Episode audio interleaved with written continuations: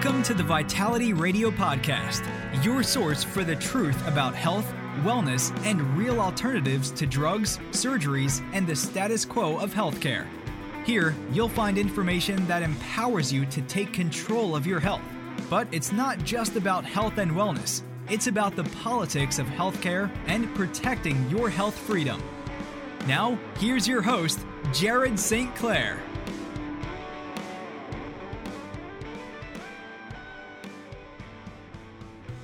Primum non nocere.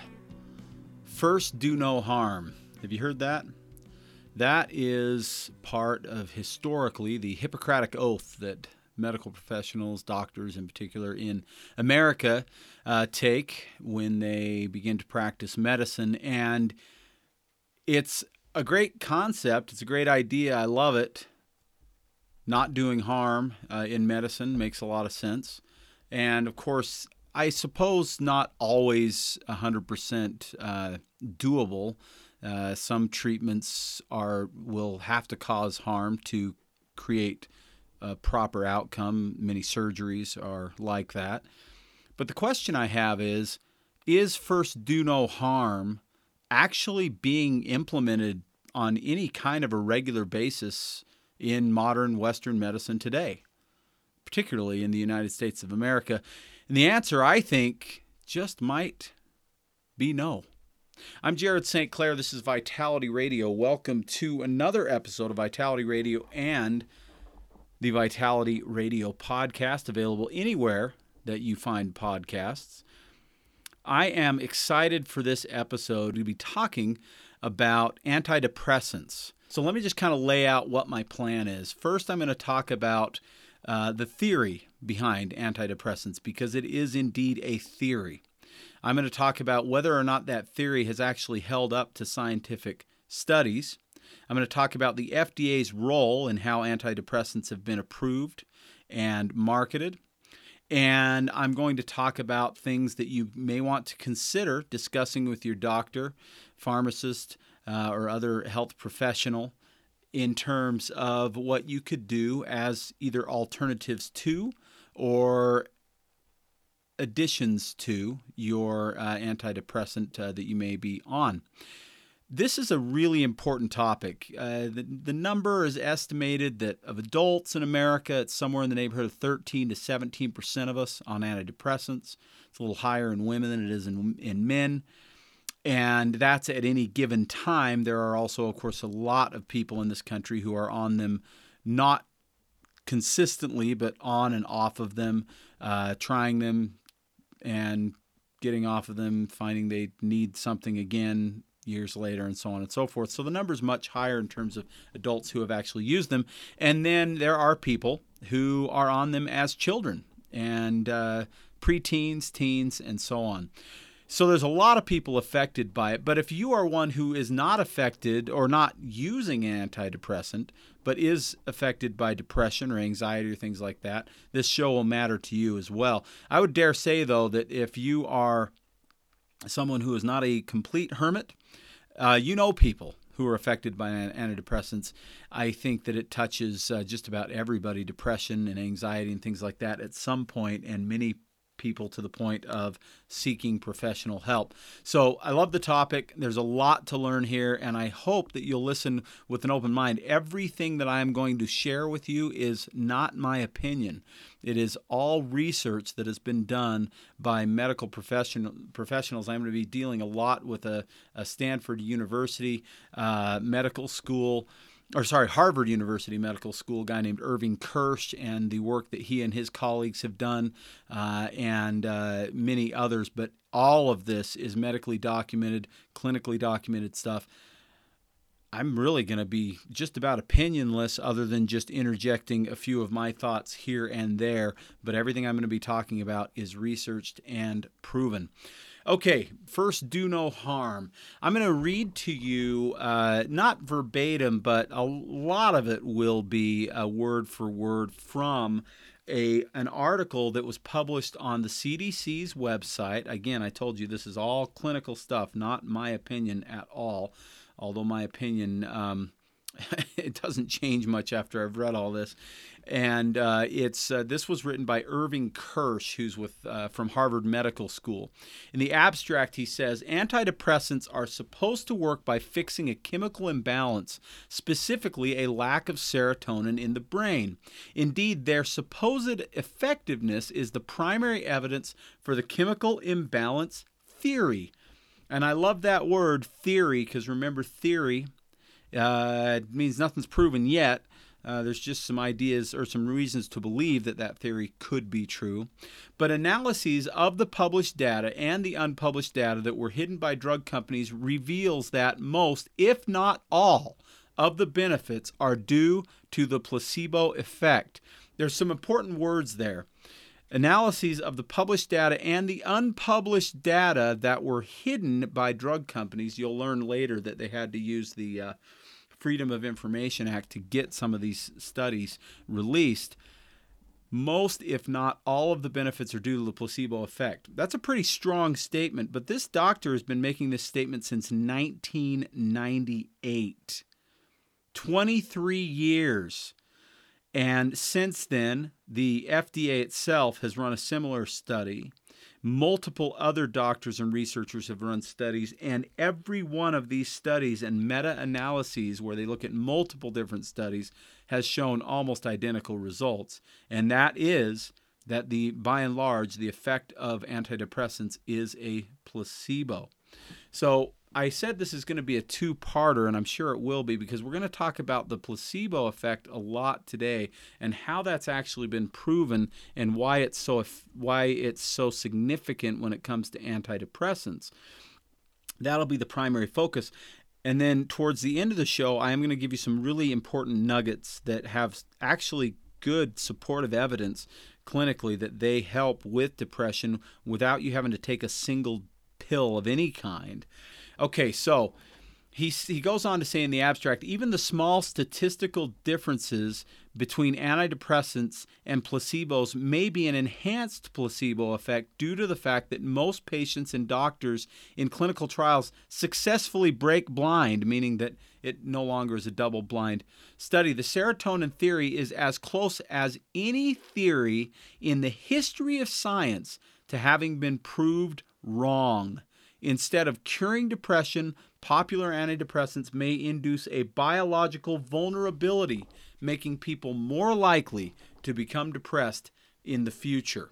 So that's what that study states in abstract, and I'll give you the details in a moment. But before we get into the rest of that, let's talk a little bit about depression itself because it's a bit of a confusing topic. You know, what is depression? What isn't depression? And uh, what? How is it clinically diagnosed by your doctor or uh, psychiatrist or whoever you might be going to for your depressive symptoms. First off, major depressive disorder is what we're talking about, MDD. This is the type that is generally uh, supposed to be treated by antidepressants, specifically serotonin reuptake inhibitors, SSRIs. So, if you're not familiar with it, the DSM is a book, uh, the current DSM 5, that has diagnostic criteria for mental health issues schizophrenia, attention deficit disorder, depression, uh, chronic anxiety, and so on and so forth. And the reason there's a book for diagnostic criteria is because there's not a test for these things. There isn't a blood test that can determine whether or not you have depression. There isn't an x ray or a urinalysis or anything like that. So it's all based on how you feel, because of course, that's what depression is, right? It's a mental emotional thing more so than a physical thing. So according to DSM, which is what doctors are supposed to refer to to diagnose major depressive disorder, five or more of the following symptoms must be present nearly every day during a two week period. So it's only two weeks, and you have to have five of these nearly every day for a two week period. So that's in and of itself a little confusing. The core symptoms would be depressed mood most of the day now, that's going to be a moving target depending on the individual, but regardless, if the individual says, Yes, I feel depressed most of the day, or markedly decreased interest or pleasure in almost all activities, Additional symptoms would be clinically significant weight loss or increase or decrease in appetite, insomnia or hypersomnia, psychomotor agitation or retardation, fatigue or loss of energy, feelings of worthlessness or excessive or inappropriate guilt, diminished ability to think or concentrate or indecisiveness, recurrent thoughts of death or suicidal ideation. So there are a total of nine criteria, and about five of those, well, five of those are supposed to be met on a near daily basis over a two week period of time. And that's how depression is diagnosed. So here's the thing with that that the problem with that and any logical person can see it and that is that a those are all very subjective things. You know what one person's depressed most of the day is another person's yeah i feel pretty good. It's very subjective across the board. So that's the first thing. But the second thing is there's no way to verify any of that evidence or any of that uh, any of that symptomology through any type of a test you can't look at your blood they can't do like i say a urinalysis or a hair analysis or any other kind of analysis to indicate that this is a problem it's not like diagnosing cancer or diabetes where you can look at the A1C levels or find a tumor in a scan of some sort. And so, as such, it's a very difficult thing to diagnose properly. And then, of course, the doctor has his or her preconceived feelings about the patient. The patient has his or hers. So, there's a lot of room for human error in the diagnostics of it, period. Then the question is if they're diagnosing a condition and then they're basing the treatment on a theory.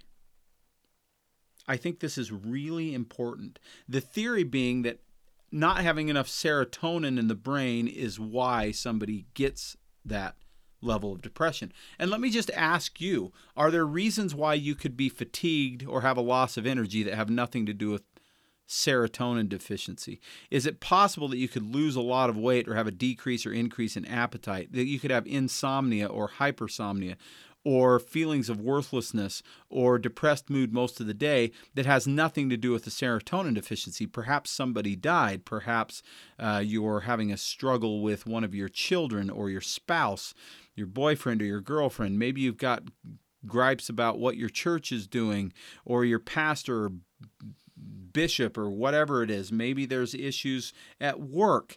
Maybe financially you're struggling. There's all these things that can cause us to feel depressed that probably have nothing to do with a chemical imbalance, except then the question is okay, well, is, you know, chicken or the egg, right? Did we get depressed and therefore now, or sorry, did we have things happen that are depressing and now we have a serotonin deficiency and if we fix the serotonin deficiency it will make us feel better or does depression come because of a serotonin deficiency and if we take something that will boost our serotonin levels then we'll feel better or does serotonin have nothing to do with depression at all well, the theory is it has a lot to do with depression. So let's talk about the theory. Serotonin and depression a disconnect between the advertisements and the scientific literature is an article written by Jeffrey R. Lacasse and Jonathan Leo. And they say, given the multifactorial nature of depression and anxiety and the ambiguities inherent in psychiatric diagnosis and treatment, like what we just talked about, some have questioned whether the mass provision of SSRI antidepressant drugs is the result of an over medicalized society. These sentiments were voiced by Lord Warner from the United Kingdom Health Ministry at a recent hearing, where he said, I have some concerns that sometimes we do, as a society, wish to put labels on things which are just part and parcel of the human condition. He went on to say, particularly in the area of depression, we did ask the National Institute for Clinical Excellence to look into this particular area, and their guideline on depression did advise non pharmacological treatment for mild depression. So I want to bring you some dating here. I'd mentioned 1998 as when Irving Kirsch originally recognized that there may be a significant placebo effect when it comes to antidepressant medications. And I've talked about this on Vitality Radio before. This isn't news to me, but it may be news to you because certainly you haven't heard all of my episodes, and it's been a few years since I've talked about this. But that was 1998. That's a long time ago. Well, Lord uh, Warner from the United Kingdom, who was the United Kingdom Health Minister back in 2005, well, he also uh, was saying this type of stuff back then, and that for mild depression, that we certainly should go non-pharmacological. But we're talking major depressive disorder, something more significant. So let's talk about whether or not pharmacology actually can help with that. Well, one of the concerns with this uh, this second article that I'm referencing is that there is a disconnect between the advertisements and the scientific literature. And what do they mean by that? Well, he says sentiments such as Lord Warner's about over medicalization are exactly what some pharmaceutical companies have sought to overcome with their advertising campaigns. For example, Pfizer, they've been in the news a lot lately. Their television advertisement for the antidepressant Zoloft stated that depression is a serious medical condition that may be due to a chemical imbalance and that Zoloft works to correct the imbalance. And I love that. May be due to a chemical imbalance. Again, we're just guessing here, but maybe you've got a deficiency in serotonin and our drug does help raise serotonin levels. And that's the thing. We know the drugs work to increase serotonin. At least some of them do. The question is, does that matter?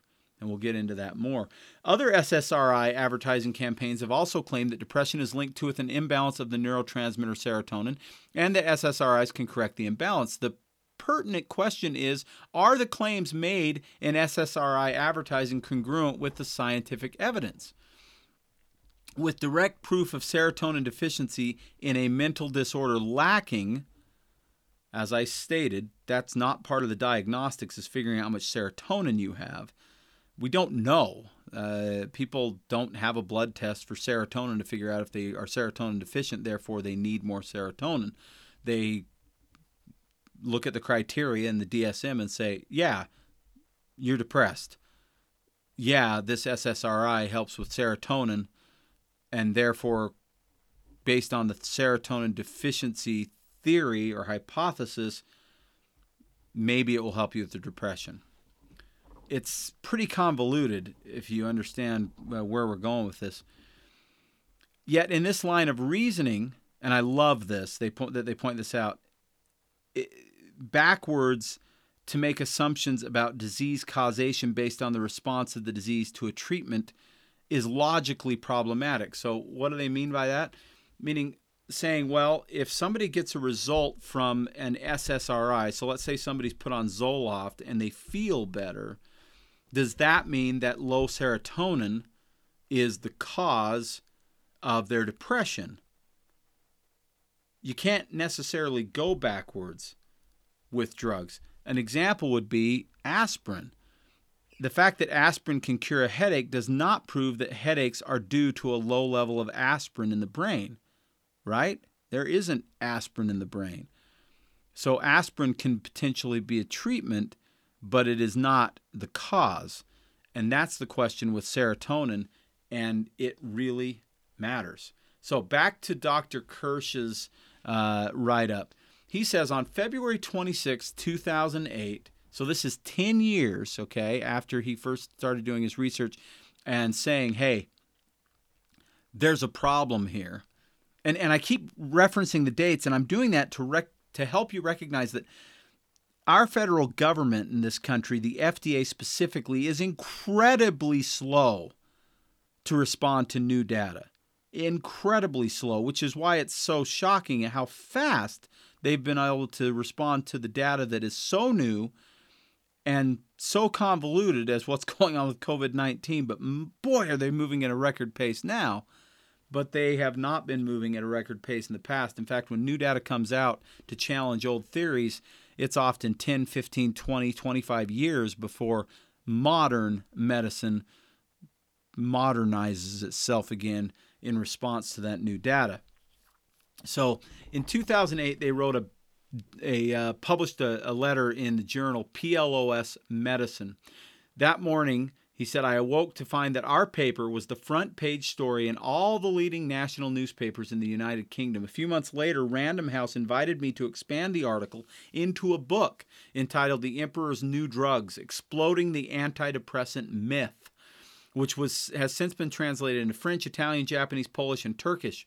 Two years later, the book and the research reported in it was a topic of a five-page cover story in the influential magazine Newsweek, which I've actually referenced on previous episodes of Vitality Radio. And two years after that, it was the focus of a 15-minute segment on 60 Minutes, America's top-rated television news program. Somehow, I had been transformed from a mild-mannered university professor a, to a media superhero or supervillain, depending on whom you asked.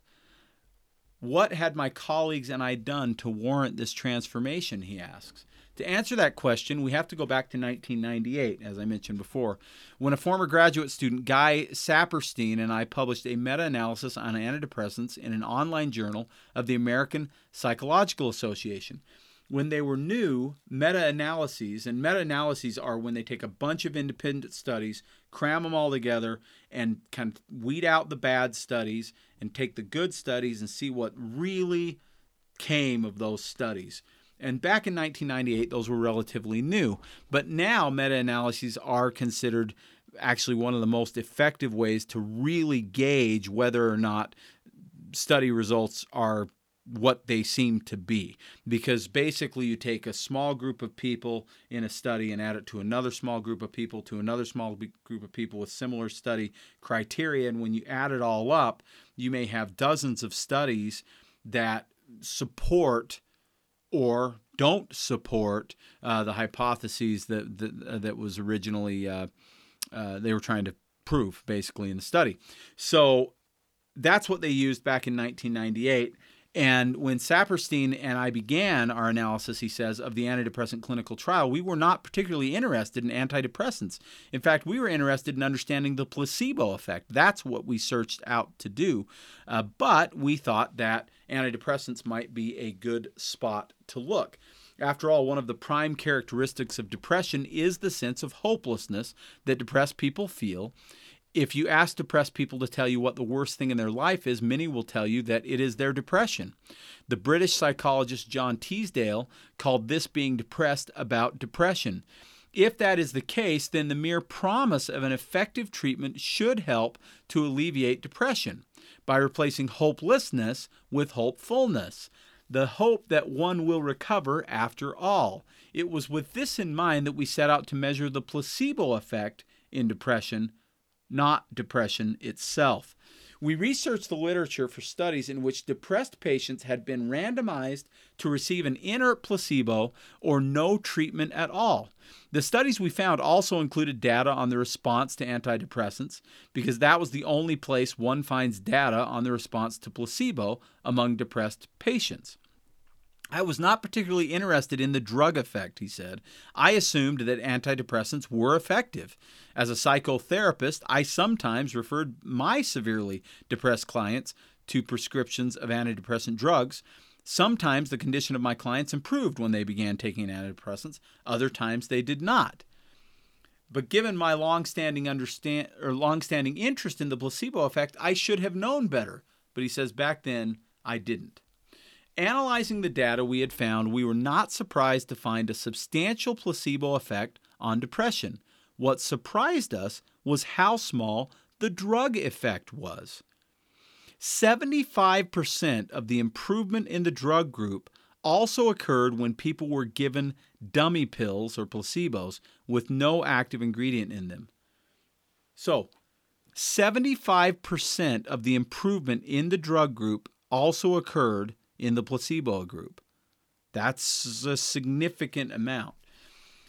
Our uh, meta analysis proved to be very controversial. Its publication led to heated exchanges and uh, much press. The response from critics was that these data could not be accurate. Perhaps our search had led us to analyze an unrepresented subset of clinical trials.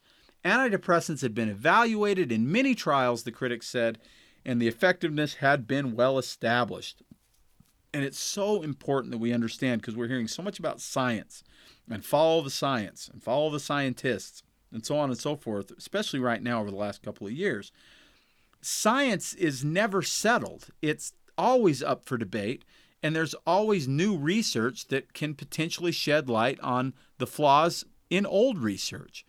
So, for all of these people to give them so much trouble, I guess it's fine because all of it should be questioned. The people that say it doesn't work should be questioned, the people who say it doesn't or does work should be questioned.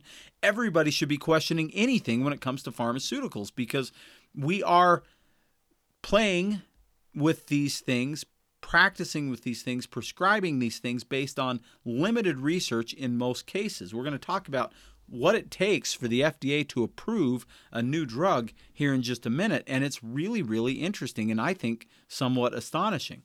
So, in response to the critics, they decided to replicate their study with a different set of clinical trials.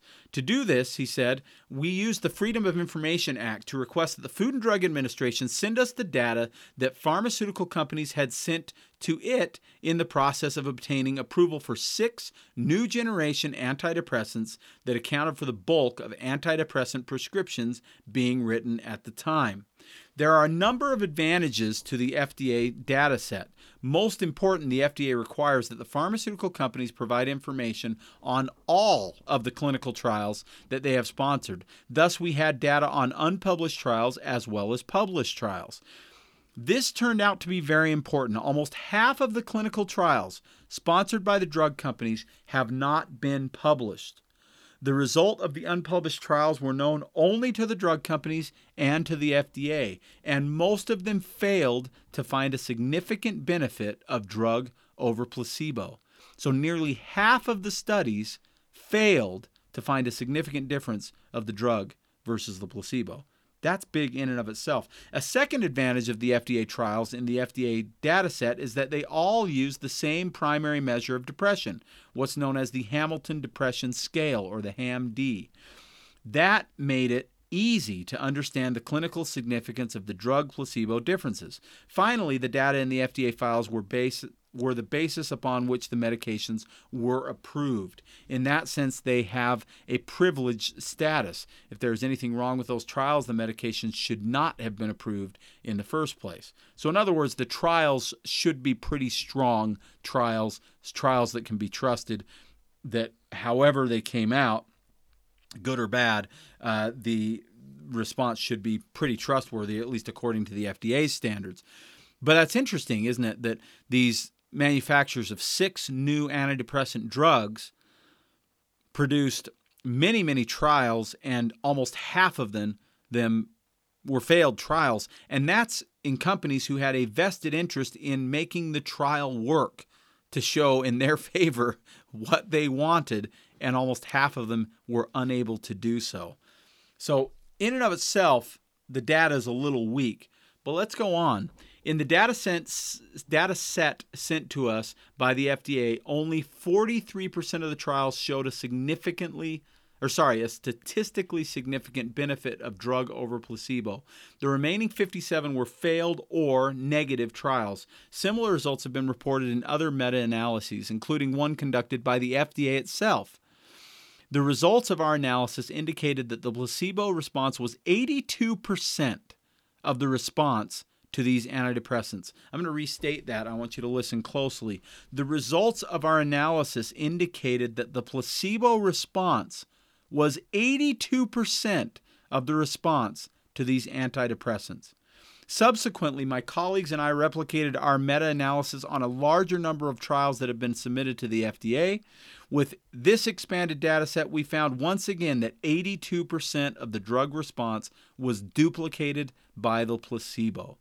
More important, in both analysis, uh, both analyses, the mean difference between drug and placebo was less than two points on the HAM-D. The HAM-D is a 17 item scale on which people can score from 0 to 53 points, depending on how depressed they are. A six point difference can be obtained just by changes in sleep patterns, with no change in any other symptom of depression. So the 1.8 difference that we found between drug and placebo was very small indeed. Small enough, in fact, to be clinically insignificant. But you don't have to take my word for it, he says. The National Institute of Health and Care Excellence, which drafts treatment guidelines for the National Health Service in the United Kingdom, has established a three point difference between drug and placebo on the HAM-D as a criterion of clinical significance. So they say it needs to be three points, but according to the drug manufacturer's actual data, it's only 1.8 points. And here is something really important that he spells out that I want you to understand because it's it it makes a difference, especially when you're hearing headlines about new drugs and or seeing uh, advertisements about new drugs. He says I should mention here the difference between statistical significance and clinical significance. Statistical significance concerns how reliable an effect is. In other words, is it a real effect or is it just due to chance? Statistical significance does not tell you anything about the size of the effect. Clinical significance, on the other hand, deals with the size of an effect and whether it would make any difference in a person's life. Imagine, for example, that a study of 500,000 people was done showing that smiling increases life expectancy by five minutes. With 500,000 subjects, I can virtually guarantee you that the difference will be statistically significant, but clinically meaningless. And that is a very, very important factor. And it may sound hard to swallow. And if you are one who is on an antidepressant, I want you to understand a couple of things that I am not saying first off, I'm not saying that you are having a placebo effect. You may not be, you may be. It's hard to know for sure because, as I'm going to state here in just a minute, as we move through this a little bit, we will recognize that some people absolutely do get a primary effect from antidepressants. The second thing I'm not saying is that you should drop your antidepressant because it's not working for you. Again, I don't know if it is or it isn't. I'm certainly not your doctor. But one thing that you have to consider too, if you ever want to make a change with an antidepressant of any kind, reducing your doses, increasing your dosage, going on it in the first place, or getting off of it, do so under a very careful eye of your doctor or your pharmacist or both, and absolutely have a uh, somebody overlook looking over you, uh, your spouse or a, a, friend, someone that you live with, something like that. The first two weeks of an adjustment there seem to be the harshest in terms of the biggest side effects. Uh, uh, suicide and homicidal thoughts and things like that. So it's important to understand that you do want to be very, very cautious coming off of these things and going on these things. We do know that that's where the highest rate of risk occurs. And I am not stating to you at all that you should get off of your antidepressant if you are on it. What I'm trying to do is educate people on the pros and the cons, and if this theory of serotonin and depression even holds any water because the more that people study the theory, the more it just doesn't hold up very well at all. So, let's talk about the severity of depression and the antidepressant effectiveness because critics of the 2002 meta analyses argued that their results were based on clinical trials conducted on subjects who were simply not very depressed. And in more depressed patients, they argued, a more substantial difference might be found. This criticism led Kirsch and his colleagues to reanalyze the FDA data in 2008. He says, We categorized the clinical trials in the FDA database according to the severity of the patient's depression at the beginning of the trial using conventionally used categories of depression. As it turns out, all but one of the trials were conducted on moderately depressed patients, and the trial failed to show any significance between drug and placebo. Indeed, the difference was virtually nil, zero to zero, se- or sorry, 0.07 points on the HAM-D. Remember, 1.8 is the average of the other studies, and 3.0 is considered statistically significant. So the difference here was 0.07 between the placebo and the drug, so insignificant completely. All of the rest of the trials were conducted on patients whose mean baseline scores put them in the very severe category of depression. And the drug placebo difference was below the level of clinical significance in those studies with the heavily depressed or very severe depression as well. Still, severity did make a difference, it says. Patients at the very extreme end of depression severity, those scoring at least 28 on the HAM-D, showed an average drug placebo difference of 4.36 points. To find out how many patients fell within this extremely depressed group, I asked Mark Zimmerman from Brown University School of Medicine to send me the raw data from a study in which he and his colleagues assessed HAM-D scores of patients who had been diagnosed with major depressive disorder after presenting for an intake at a psychiatric outpatient practice. Patients with HAM-D scores of 28 or above represented 11% of these patients. This suggests that 89% of depressed patients are not receiving a clinically significant benefit from the depressant, the antidepressants that they are prescribed. 89%. So it actually got worse when they reassessed based on the level of depression. However, as he said, people that were severe in that 11% group, they did see a significant uh, change at 4.36 points. And uh, according to the experts, it needs at least to be three points. And they got a 4.36. So there was a clinically significant and statistically significant change, but only in 11% of the people. And that 11% number is even being called into question based on this. He says, Yet this 11% figure may overestimate the number of people who benefit from antidepressants.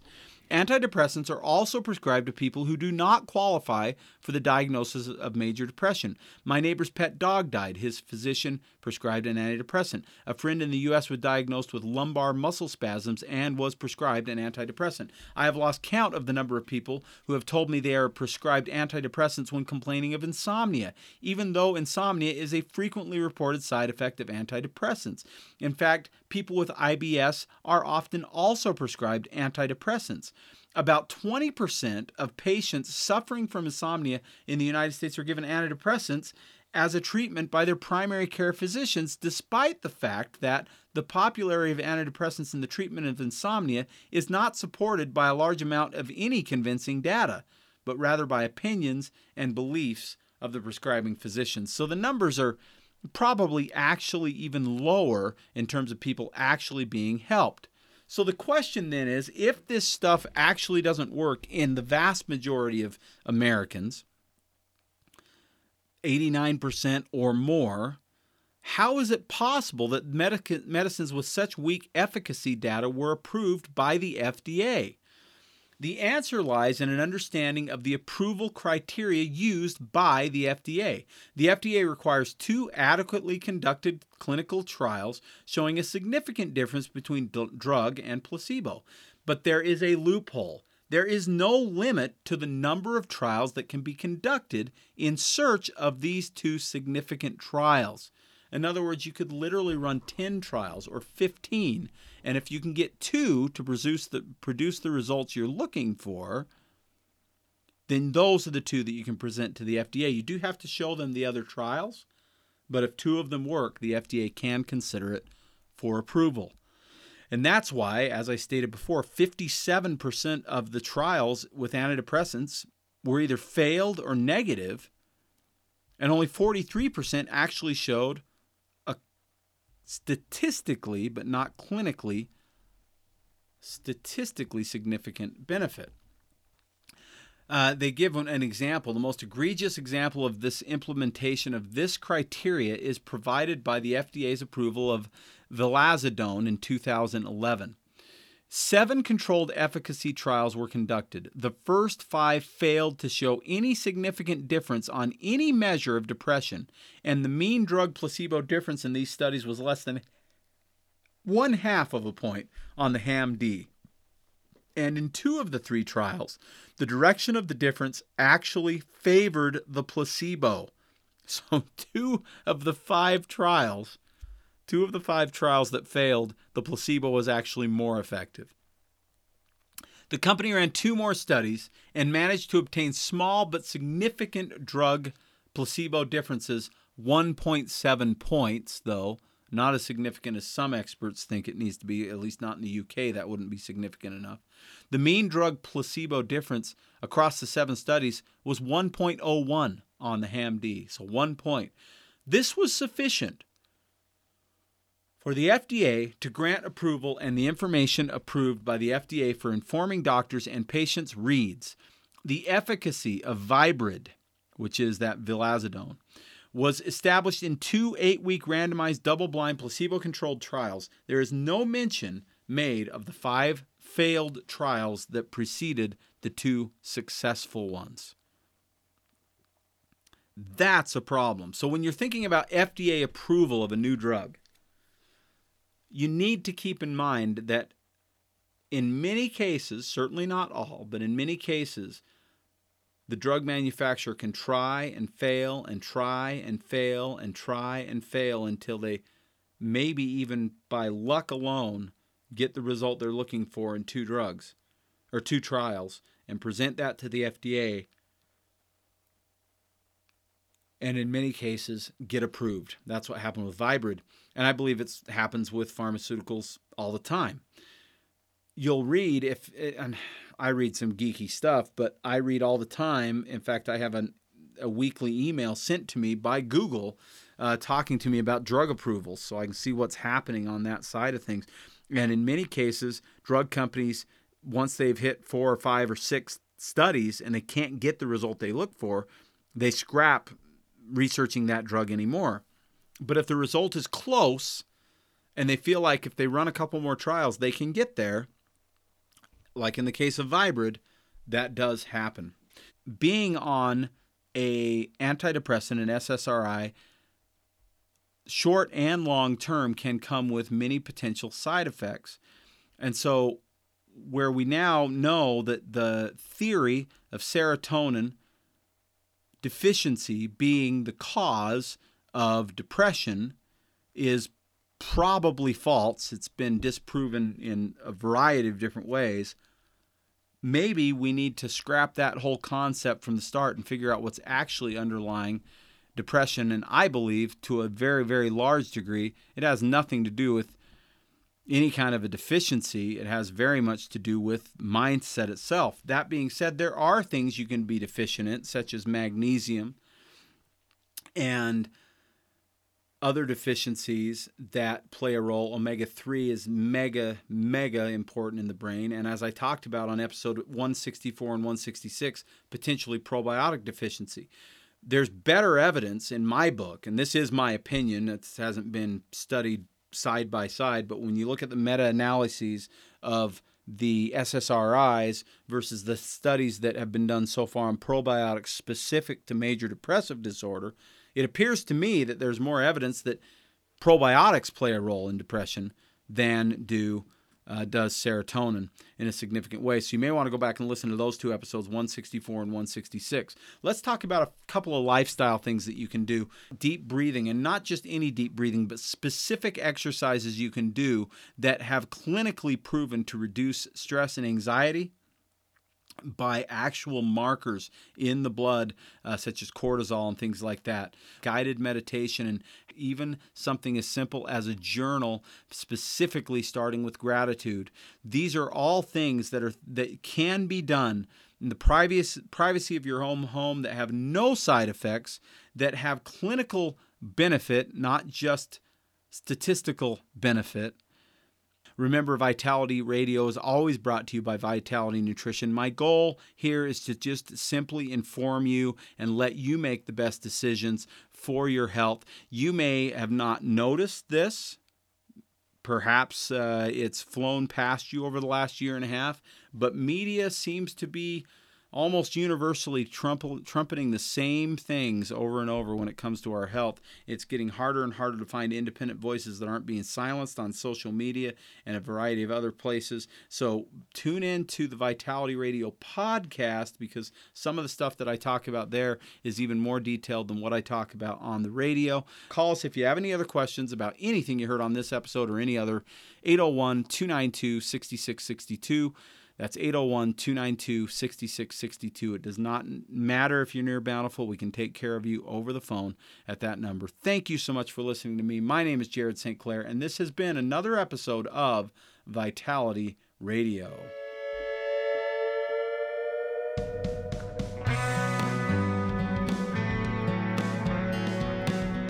You've been listening to the Vitality Radio Podcast. Enjoy your week.